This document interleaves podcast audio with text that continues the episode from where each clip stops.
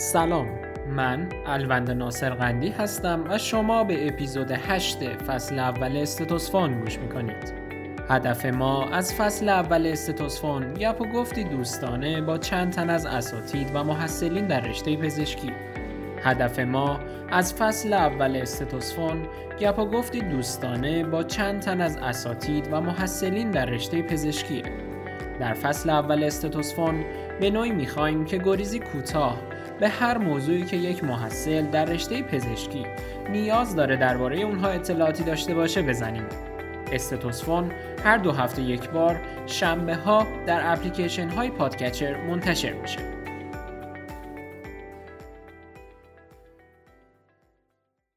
میهمان پنجم ما جناب آقای دکتر سید فرشاد علامه هستند. دکتر علامه فوق تخصص گوارش و همینطور در حال حاضر معاون درمان دانشگاه علوم پزشکی تهران هستند. در این اپیزود در نظر داریم در مورد مسائلی از قبیل اهمیت مهارت‌های اجتماعی در پزشکی، تأثیر علوم پایه در بالین و همینطور دانشگاه های نسل 3 و 4 و در آخر در مورد کارآفرینی صحبت کنیم. خب دیگه به سراغ مصاحبه بریم. جناب آقای دکتر سلام. به استتوسفون خوش اومدید. سلام عرض می‌کنم خدمت همه شنوندگان عزیز. دکتر سید فرشاد علامه هستم هیئت علمی دانشگاه علوم پزشکی تهران. در خدمت همه شما هستم. انشالله که گفته بود خوبی باشه. ممنونم از شما و تشکر می‌کنم بابت وقتی که برای من و شنونده های استتوسفان گذاشتید. اما خب به رسم همیشگیمون برای اینکه شنونده های ما با میهمان برنامه بیشتر آشنا بشن در ابتدا خواهش می‌کنم که لطفا معرفی از خودتون برای ما داشته باشین. در حال حاضر معاون درمان دانشگاه علوم پزشکی تهرانم و به خدمت شما عرض شود که فوق تخصص گوارش هستم و عضو هیئت علمی دانشگاه علوم پزشکی تهران در بیمارستان امام خمینی بخش گوارش. خب برای اینکه یه مقدمه و یه معرفی از خودم خدمتون ارز کنم. این هست که من متولد سال 1357 هستم و به خدمتون ارز کنم که در سال 76 کنکور رشته تجربی دادم. در واقع وارد دانشگاه علوم پزشکی تهران شدم. در سال 84 فارغ التحصیل پزشکی عمومی شدم. و بعد دوره تخصص رو در دانشگاه علوم پزشکی تهران گذراندم و بعد از دوره تخصص هیئت علمی دانشگاه علوم پزشکی تهران شدم و بعد هم در سال 95 تا 97 فوق تخصص گوارشم رو در باز دانشگاه علوم پزشکی تهران در واقع سپری کردم و فارغ التحصیل شدم. و همچنان هیئت علمی دانشگاه علوم پزشکی تهران هستم بسیار همالی. در مورد موفقیت در پزشکی با دکتر جعفریان به طور مفصل صحبت کردیم و در کنار بحث موفقیت برای همه ما که درگیر حرفه پزشکی هستیم اهمیت پزشکی بر اون بسیار روشنه. اما سوال اولم رو اینطور می‌پرسم که بر اساس نظر شما تعریف موفقیت در پزشکی و کلا اهمیت رشته پزشکی به چه صورته؟ در مورد بحث رشته پزشکی و بحث های موفقیت در رشته پزشکی بحث های گسترده وجود داره نکته ای که وجود داره این هست که خب رشته پزشکی خیلی رشته ایه که برای رسیدن به موفقیت جدی در اون نیاز به مطالعه خیلی زیادی وجود داره. این مسئله باعث میشه که آدم یه مقداری از محیط اطرافش اگر که همه فکوس در, در واقع تلاش و وقتش رو بذاره رشته پزشکی دور بشه. و این هم در واقع چیز جالبی نیست. بنابراین بهترین شکل اینه که افراد سعی بکنیم که خودمون رو به صورت مولتی پوتنشیل بودن در واقع تربیت بکنیم. زندگی خانوادگی به نظر می‌رسه که جزو اولویت های اصلی همه افراد باید قرار بگیره. به هر حال همونجوری که من یک پسر برای پدر مادرم هستم یک همسر برای همسرم و یک پدر برای فرزندانم هم هستم.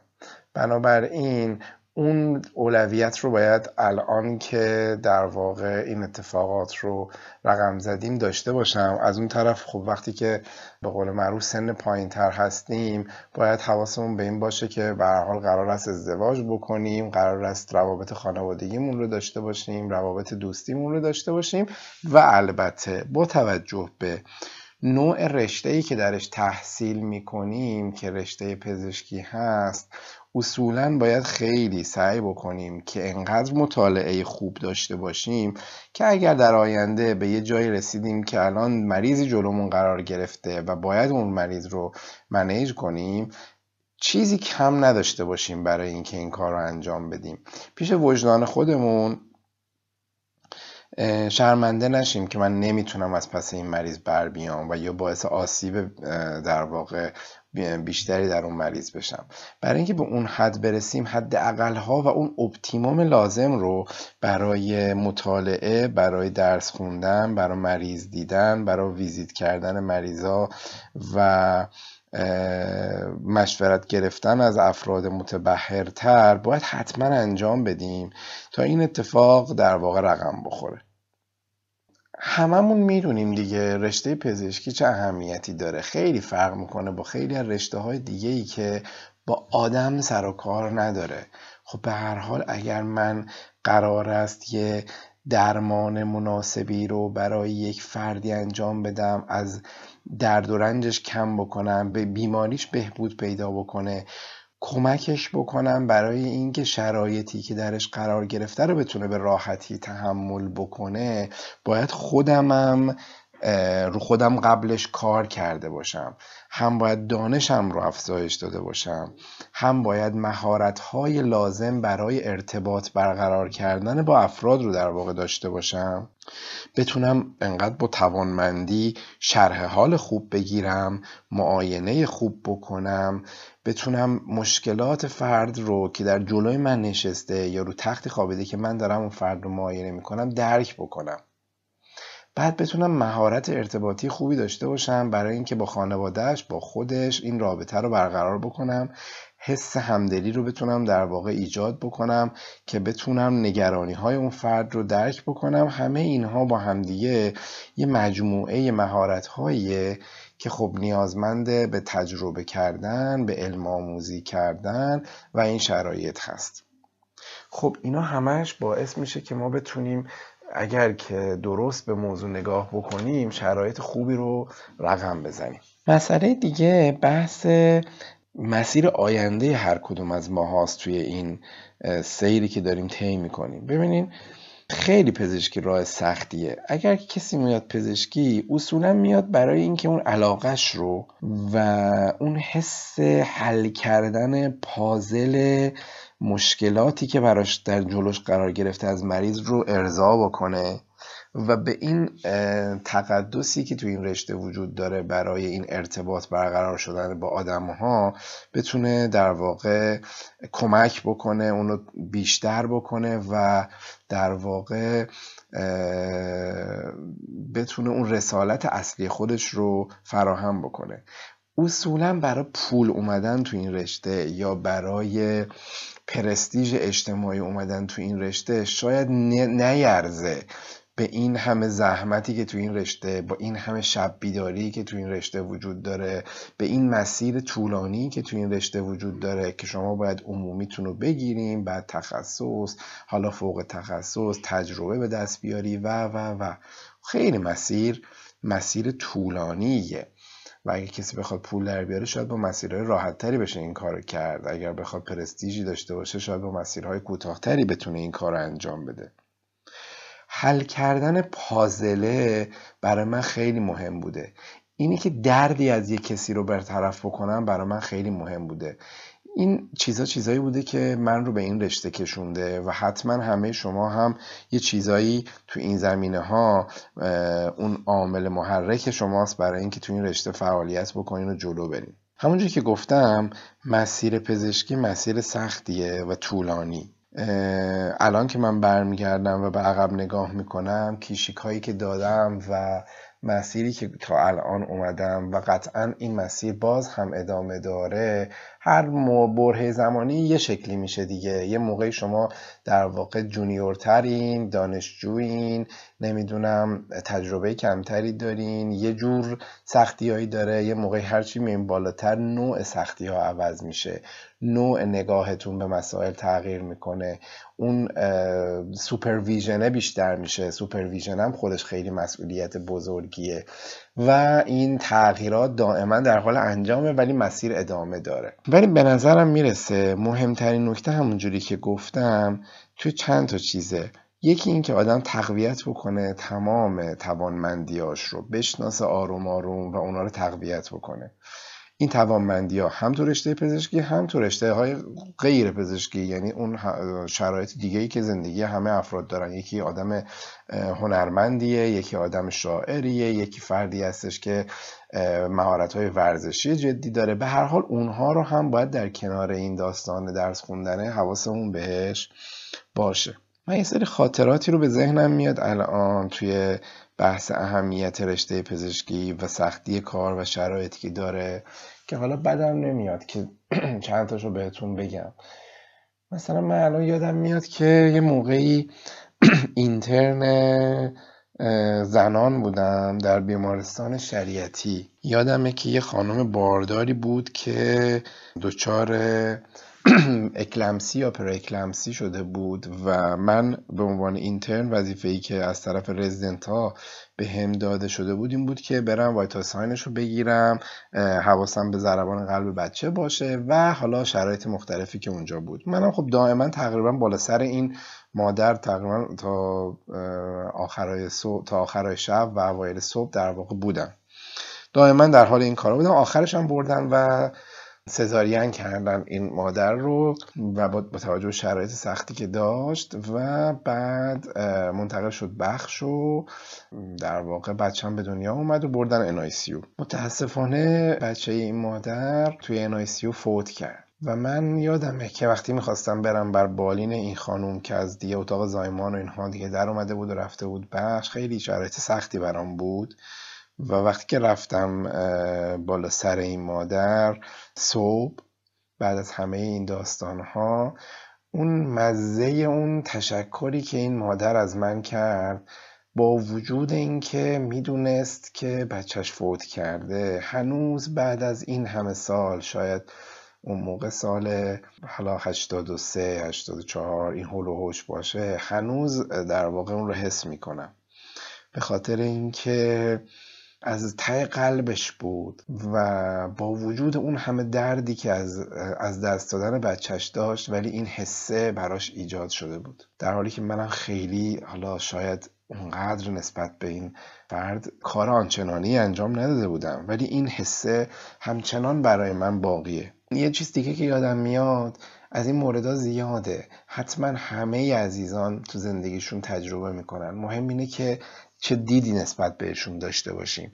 یه بار دیگه یادمه یه پسری بود با دیابتیک تو اسیدوزیس خیلی بد حال خیلی بد حال در آی سی و من اون موقع اتند داخلی بودم. و انقدر چند روز به صورت مستمر یک ساعت به یک ساعت با رزیدنتامون و اینترنامون و با حضور خودم و اینها این فرد رو منش کردیم و منش کردیم و تغییر دادیم و انسولینش و سرومش و و و و از اون دست دیکی بود که به این راحتی از دیکی در نمی اومد. در می اومد دوباره می‌رفت تو دیکی یه وضعیت خیلی بدی بود و مریض بسیار بدحال ولی وقتی که بعد از چند روز بالاخره این اقدامات نتیجه داد و با پای خودش از بیمارستان خارج شد باز شیرینی این داستان قابل وصف نیست برای من. مشابه این مسائل مشابه این شرایط شاید هممون تو ذهنمون داشته باشیم. از نظر من تبابت ایناشه که ارزش اصلیش رو ایجاد می‌کنه و ایناست که وقتی که این اتفاق میفته یعنی شما موفق شدی یعنی شما تونستی باری رو برداری و این اصل قضیه تبابت از دید من. اگه می‌خوایم به این برسیم به این لذت برسیم که هنوز هممون هر چقدر کار می‌کنیم و فکر می‌کنیم و درس می‌خونیم بازم باید تو این مسیر جلو بریم اصل قضیه رو باید به این فکر بکنیم که خودمون رو تقویت بکنیم ارتباطاتمون رو درست بکنیم و همچنین درس بخونیم و بخونیم و بخونیم. ایناست که به نظر من میمونه از رشته پزشکی و ایناست که در پیشگاه خداوند متعال اینا ارزش این رشته و تقدس این رشته رو به نظرم به همون نشون میده. بسیار همالی. در مورد اهمیت کسب مهارت‌های مختلف در دوران دانشجویی تقریبا در تمامی اپیزودهای قبلی صحبت کردیم. اما نکته که از صحبتاتون می‌شد برداشت کرد همین بحث اهمیت مهارت‌های اجتماعی در برخورد با بیمار بود و استفاده از این مهارت ها در محیط بالینی و کلینیکال شاید بسیار حائز اهمیت و باید حتما بهش توجه بکنیم. و یکی از مهمترین موضوعات اینه که من دانشجو باید سعی کنم که از تک بعدی بودن و اینکه حالا صرفا درس بخونم خارج بشم و سعی بکنم که مهارت های مختلف در حوزه های مختلف رو کسب بکنم. حالا از نظر شما یک دانشجوی پزشکی باید چه مهارت هایی رو کسب بکنه که بتونه هم در رشته پزشکی و هم کلا در زندگیش موفق بشه و براش اثر بخش بوده باشه؟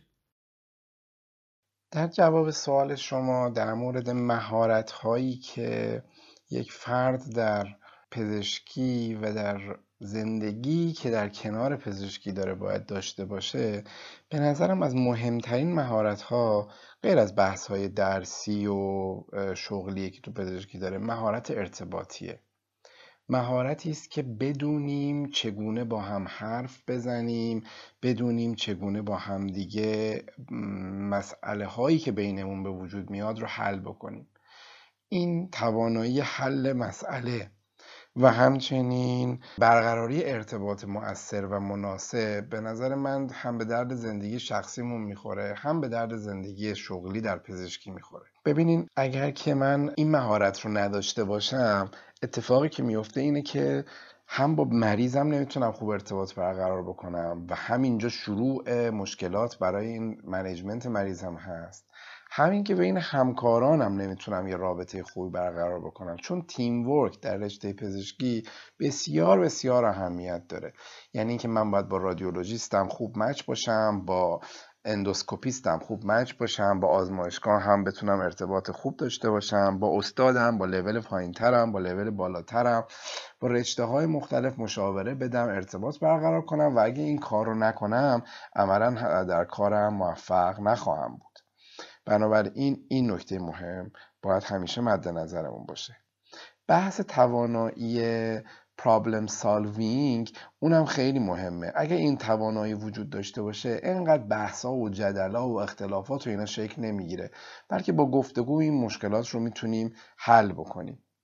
مثلا یه مثال خدمتتون بزنم. تو بحث نوع برخورد و حرف زدم ببین مثلا ما من یه دانشجوییم الان. که قرار است این مریض خاصی که دارم رو راجبش تصمیم گیری بکنم و راجبش کاری انجام بدم و به استادم مثلا جوابگو باشم و پیگیری کار مریضم رو انجام بدم. اگه استادم بیاد بالا سر مریض و بگه خب مثلا پوتاسیوم این مریضی که مشکل کلیوی داره الان چنده؟ چون می‌خواد تصمیم بگیره برای اینکه دیالیزش بکنه یا نکنه مثلا به فرض. توی همچین ستینگی اگه من مثلا کوتاهی کرده باشم نرفته باشم آزمایش های مریضم رو پیدا کرده باشم و پیگیری کرده باشم یا نه اصلا من کوتاهی نکردم. مثلا آزمایشگاه اصلا مثلا مشکل داره و جواب آزمایش من رو نداده. من اگه بیام اونجا جلوی مریض بیام و اینجوری بگم که این بیمارستانم با این آزمایشگاهش دیگه شورش رو در آورده. دیگه اصلا آزمایشگاه نیستش که. یه همچین کلامی که یه جورایی خود من رو تبرعه بکنه فکر بکنین چقدر ممکنه که مریض من رو دچار مشکل عدم اعتماد به سیستم درمانی بکنه. حالا چه من مقصر بودم چه واقعا آزمایشگاه مقصر بوده باشه. بنابراین این یه چیز خیلی ساده است که خیلی تأثیر گذاره یه مثال دیگه بزنم خدمتتون. اگه من بالا سر یه مریضی که هستم که مثلا تشخیص افتراقی های یه آسیتی که داره رو می‌خوام بیان بکنم برای استادم بیام بگم آقا این مریض مثلا ممکن است آسیدش در زمینه مثلا چه می‌دونم سرطان باشه. یا حالا یه ذره باز علمی تر مثلا بگم توده ای داره نمی‌دونم چی اینجوری کنسر مثلا بگم. خب هم مریضا می‌دونن دیگه اینا رو دیگه. این نگرانی که در اون مریض ایجاد میشه رو شما بهش فکر بکنین. اصلا تا یه مدتی فکر می‌کنه که نه این سرطان رو گرفته ما بهش نمی‌خوایم بگیم. در حالی که می‌تونیم مثلا بگیم ملیگننسی بگیم مثلا یه چیزی اینجوری. حالا مثالش رو اینجوری زدم. برای این هستش که مفهوم کلامی که از دهنمون خارج میشه برای مریض ما که چشمش به دهن ماست خیلی اهمیت داره. اینکه چقدر با مریضمون حرف می‌زنیم چقدر در لول اون اونجایی که نیاز داره که بفهمه حرف می‌زنیم و چقدر جایی که نیاز نداره که بفهمه و نباید یه چیزی رو که اصلا نگران کننده است براش بهش منتقل بکنیم رو چجوری منتقل می‌کنیم اینا جزو مهارت های ارتباطیه که ما باید بلد باشیم. اینی که من وقتی مریض رو دارم میفرستم درمانگاه با چه ادبیاتی نامه بنویسم برای اون فردی که تو درمانگاه داره مریض منو می‌بینه. با چه ادبیاتی مشاوره بنویسم برای اون همکار من که می‌خواد جواب مشاوره منو بده؟ و برعکسش در واقع در قبال من اینا همه مهارت های ارتباطی هستش که باید ما بهش فکر بکنیم. یکی از چیزهای دیگه ای که به نظر من تو مهارت های نیازمند به اکتساب در ما وجود داره بحث تفکر نقاده. اینکه ما هر موضوعی رو که برامون بیان می‌کنن واقعا بهش از دیدگاه انتقادی نگاه بکنیم که درسته یا نه. خیلی موقع ها ما بر اساس همونجور که داریم میگیم evidence based medicine واقعا evidence based باید تمام زندگیمون رو بهش فکر بکنیم. اگر که من یه حرفی از یکی شنیدم بعد همون حرف رو بیام بگیرم فکر بکنم فکت واقعیه.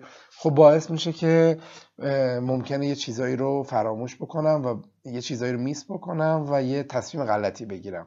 میشه اون داستان فیله و تاریکی و توی مصنوی مولوی و این داستان ها بنابراین خیلی مهمه که من برم و هر چیزی رو از زاویه های مختلف بررسی بکنم و بعد ببینم که چه شرایطی وجود داره. بعد از این مسئله مهارت ارتباطی و بحث تفکر نقاد چیزای دیگه که باز مهمه بحث های اخلاق پزشکی و پروفشنالیسم و در واقع تعهد حرفه‌ای و اینها هست که اینا هر کدومش خب بحث های متعدد و مختلفی رو داره که حالا توی این بحثی که الان خدمت شما عزیزان هستم نمی گنجه. ولی خب همه می‌دونیم که اونها هم چه بحث های مهمی هست و چه نکات ظریفی توش وجود داره که هر کدوم اینو نیازمند یه مداقه دیگه ای و یه بررسی و یه در واقع آموزش هست. بهتر ما حتی در طول دوره ای که در پزشکی که طولانی هم هست میگذرونیم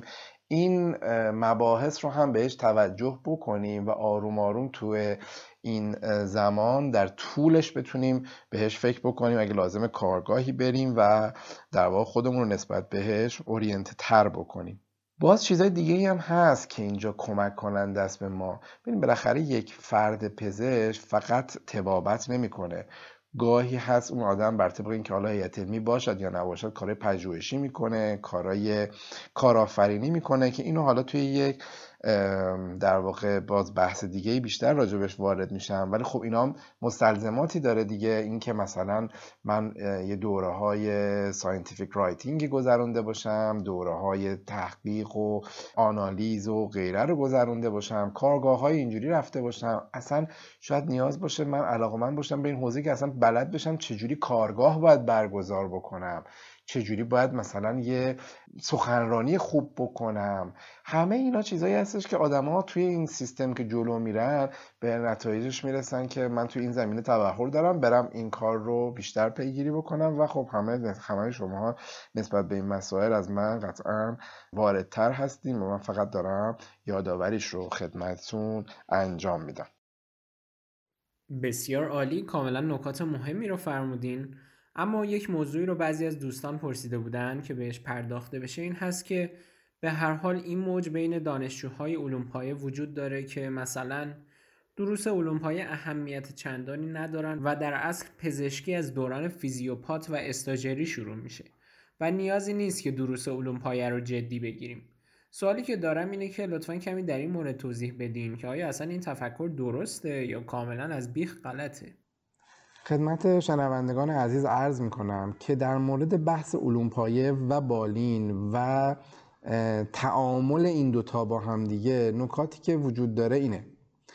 ما در علوم پایه دانشجوها وقتی که وارد میشن بعضیشون حتی تو ذوقشون می‌خوره میگن آقا این که پزشکی نیست. خب چون دارن یه سری درسایی مثل بیوشیمی نمی‌دونم فیزیولوژی آناتومی اینا رو می‌خونن که درسای علوم پایه است. حالا بعضی جاها بلوک بندی شده است در واقع تفاوت های ریوایز های اتفاق افتاده و بعضی جاها نه. نکته ای که وجود داره اینه که درسته بعضی از مباحث ممکنه کمتر کاربرد در علوم کاربرد داشته باشه در بالین وقتی در علوم پایه خونده میشه. ولی خیلی از مطالب هست که بیس مطالب بالین قرار می‌گیره. قبول دارم که بعضی از مطالبی که در علوم پایه گفته میشه ما به ازای بالینیش ممکنه خیلی جدی نباشه. ولی خیلی هاش هم هست. مثلا آناتومی برای فرد جراح برای جراح اعصاب برای اورولوژیست و حتی برای رشته های دیگه مثل داخلی با درجه شاید کم, کم و بیش نکات جدی رو ایجاد می‌کنه. بله ممکنه مثلا بیوشیمی مثلا چرخه کرپس مثلا خیلی کاربردی الان توی علوم های داره توی بالی نداشته باشه. باید اونها کم رنگ تر بشه نه اینکه حذف بشه بخاطر اینکه خودشون به هم در واقع درامیخته هستن. ولی بیشتر به اون چیزایی پرداخته بشه که توی بالین کمک بیشتری می‌کنه برای تشخیص ها برای درمان ها و برای پروسیجر هایی که می‌خواد انجام بشه. بنابراین این نکته هست و به نظرم این اینتگریشنه خیلی کمک کننده است. چیزی که در دانشگاه های بزرگ دنیا انجام میشه و در کشور ما هم داره اتفاق میفته اینه که مواجهه زودرس بالینی شکل بگیره. به این مفهوم که از دل علوم پایه دانشجو برن فقط توی مورنینگی توی راندی یه جایی بشینن و ببینن چه شرایطی اتفاق افتاده و آشنا بشن و این حس دارم پزشک میشن بهشون در واقع ایجاد بشه. و همین که با یه روپوشی وارد دانشگاه بشن وارد بیمارستان بشن و این شرایط براشون اتفاق بیفته خودش ارزش افزوده براشون ایجاد خواهد کرد. این اینتگریشنه این مواجهه زود دست بالینیه این شرایط می‌تونه کمک کننده باشه برای اینکه این درک متقابل بین علوم پایه و بالین شکل بگیره. بسیار همالی. اما به عنوان موضوع آخر به سرفصل دانشگاه های نسل 3 و 4 و موضوعاتی از قبیل کارآفرینی در پزشکی صحبت کنیم. به هر حال دانشگاه صرفا مکانی برای تحصیل و درس خوندن نیست و باید در دانشگاه های امروزی جنبه های مختلفی از علوم مطرح بشن و در کنارش آموزش داده بشن. میشه از این جنبه ها به مسائلی از قبیل حالا پژوهشی، کارآفرینی، شرکت های دانش و خیلی مسائل دیگه مثال زد. به عنوان موضوع آخر هم ممنون میشم در مورد این مسائل توضیح بدید به خدمتتون هر شود که در مورد بحث سوالتون در مورد دانشگاه نسل سه و چهار و کارآفرینی و اینها نکته که به ذهنم می‌رسه اینه. از اینجا شروع می‌کنم. یه موقعی بود من داشتم وقتی که دانشجو بودم فکر می‌کردم میشه که مثلا منم یه شرکتی مثلا دانش بنیان برم بزنم مثلا تو پزشکی همچین چیزی داریم.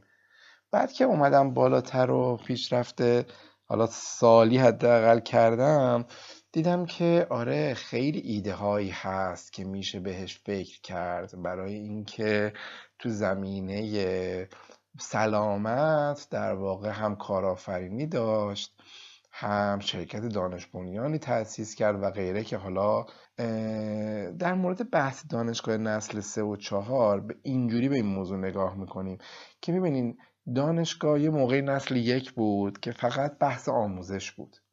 بعد اومد وارد یه نسل بالاتر شد که پژوهش بهش اضافه شد.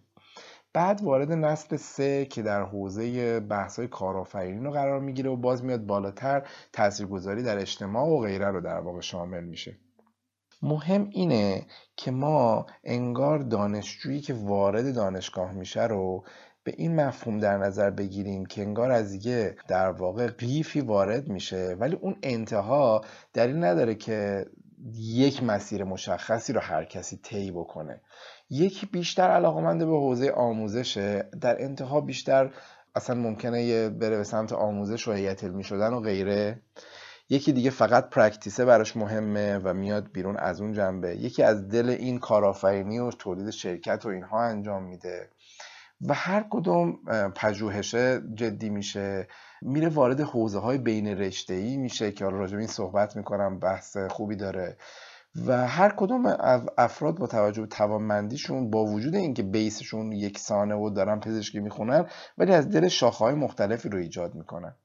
اون کسی هم که حوزه پژوهش میره ممکنه فوکوس بیشتری رو پژوهش داشته باشه ولی خب قطعا یه چیزایی از آموزش نیاز داره یه چیزایی از درمان نیاز داره که کار اصلیشه و این داستان اینجوری جلو میره.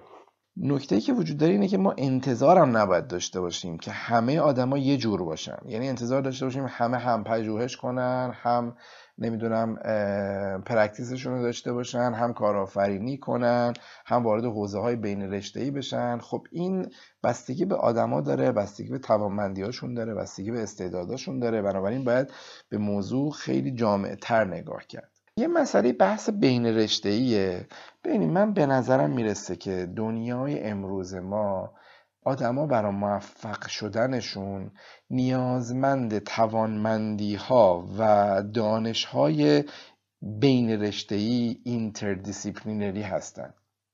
این دانش های بین رشته ای گاهی بین رشته های مختلف در حوزه پزشکی اتفاق میفته گاهی هم بین رشته های مختلفی که یکیش پزشکی یکیش یه رشته دیگه از اتفاق میفته مثلا ببینید حوزه medical education که الان در سطح PhD هم وجود داره به نظر من یه حوزه مشترک بین سیستم پزشکی و سیستم علوم انسانی و علوم تربیتی و این داستان هاست.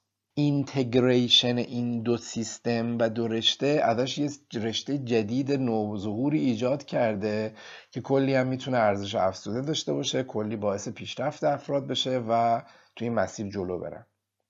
ممکنه ما بتونیم بین پزشکی و هنر ارتباط برقرار کنیم. کما اینکه مثلا تئاتر درمانی موسیقی درمانی و غیره وجود داره و این حالا یه به قول معروف شمای کوچیکی از این ارتباط هست. خیلی چیزای دیگه هم ممکنه تعریفش که اصلا تا حالا کسی بهش فکر نکرده. حالا ممکنه بین مهندسی و پزشکی این ارتباط شکل بگیره. مثلا مهندسی پزشکی منتها یه نکته وجود داره و اینه که نیازمندی های این رشته ها و این موارد بین رشته ای باید از دل اون جامعه هدفی که نیازمنده به این خدمت هست در بیاد. یعنی اگر یه نفری بیاد مهندسی پزشکی بخونه بعد بره یه چیزی بسازه که الان صد سال ساخته شده یا یه کاری بکنه که اصلا به درد من پزشک نمی‌خوره نه بازار کاری خواهد داشت نه فایده ای برای اون فرد ایجاد می‌کنه.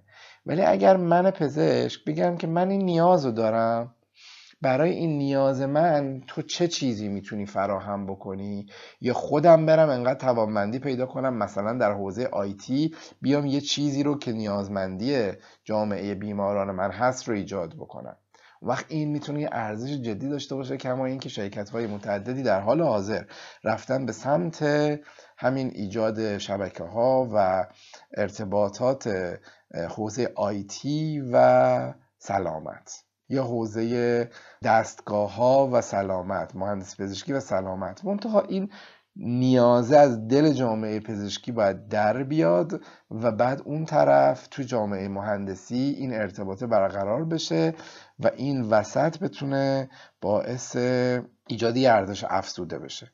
حالا ممکنه رشته های دیگه و شرایط دیگه ای هم این وسط بهش بتونیم فکر بکنیم که الان به ذهن منم نمی‌رسه و قطعا شما با ذهن پویا و خلاق تری که دارین بهتر می‌تونین وارد این داستان بشین و هر کسی که علاقمند باشه به نظرم الان جوریه که این رشته ها می‌تونه خوب پیشرفت بکنه خوب آدم رو نشون بده و حالا هر چقدر من الان توی مثلا رشته داخلی زور بزنم ممکنه که خیلی از آدما جلوتر من باشن. ولی توی این مسائل بین رشته ای راحت تر میشه به قله هایی رسید که شاخص شد و خود آدم رو براش یه ارزش خیلی بالایی ایجاد بکنه و این موفقیت رو توش ایجاد بکنه. مهم اینه که البته در هر دو طرفش این ارتباطه رو بتونی برقرار بکنی دانشش رو کسب بکنی تا بتونیم این محیط رو در واقع فراهم بکنیم برای اینکه پیشرفت بکنیم. تو رشته پزشکی هم همونجوری که اولش گفتم همین داستانه هست. یعنی مثلا برقرار کردن ارتباط بین رشته های مثلا رشته های سلامت حوزه سلامت مثلا بهداشت با پزشکی که مثلا پیشگیری ها و اینها اینجا خیلی باز جدی میشه مسائل زیست محیطی مسئله مهمی میشه و و و. حوزه های مختلف پزشکی هم می‌تونه از این جنبه ارتباط رو با همدیگه داشته باشن. و اتفاقا اینجا کسایی که پزشک عمومی خوبی میشن آدمای موفقی می‌تونن بشن تو این حوزه ها ببینین ما پزشک عمومی یه دریای وسیعی عمقش کمه. وقتی که وارد تخصص میشیم هی یه تیکه کوچیکتری رو عمقش رو زیادتر می‌کنیم. فوق تخصص که میشیم باز اونجا میریم عمیقتر. به خاطر همین فاصله می‌گیریم از رشته های دیگه ای که توی حوزه سلامت هست. و این ارتباط ضعیفتر میشه. ولی اگه قبلش پزشک عمومی خوبی باشیم باز این ارتباط راحت تر می‌تونیم برقرار بکنیم و این قطعا هم به درد خودمون می‌خوره هم به درد مریضمون که می‌خوایم درمانش بکنیم. و این یکی از نکات ظریفی هستش که به نظرم هممون باید بهش توجه داشته باشیم. بسیار سپاسگزارم بابت صحبت های ارزشمندی که فرمودید. مسلما برای من و شنونده های استتوسفان بسیار کاربردی و مفید خواهد بود. باز هم تشکر می‌کنم بابت وقتی که برای ما گذاشتید. متاسفانه حالا به دلیل کمبود وقت مجبوریم همینجا با شما خداحافظی بکنیم. امیدواریم که بتونیم در آینده باز هم مزاحم شما بشیم و از تجربیاتتون بیشتر استفاده ببریم. خب امیدوارم که مطالبی که گفتم بخشش تجربیات خودم بود و بخشش تفکرات خودم امیدوارم که مفید فایده باشه امیدوارم که بتونه جذاب باشه برای کسایی که گوش می‌کردن و امیدوارم که وقتتون تلف نشده باشه. خیلی ممنونم از گوش دادن به این صحبت ها و همتون رو به خدا میسپارم. امیدوارم که همیشه موفق و موفق و موفق باشین. خدا نگهدار.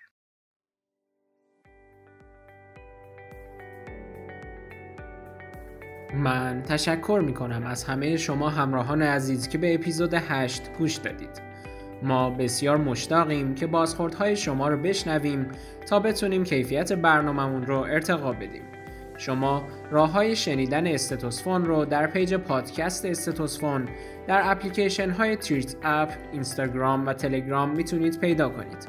اگر هدف از این پادکست شما رو هم مثل من مشتاق شنیدن گفتگو با میهمانان برنامه کرده. حتما ما را به دوستانتون معرفی کنید تا اونها هم از این مباحث بهره ببرند. و در آخر خوشحال میشیم سوالات پیشنهادی خودتون رو از طریق راه های ارتباطی که وجود داره با ما در میون بگذارید. تا حتما سوالات شما رو هم از میهمانانمون بپرسیم. من الوند هستم و برای همگی شما آرزوی موفقیت روزافزون دارم. تا استتوسفانی دیگر خدا نگهدار.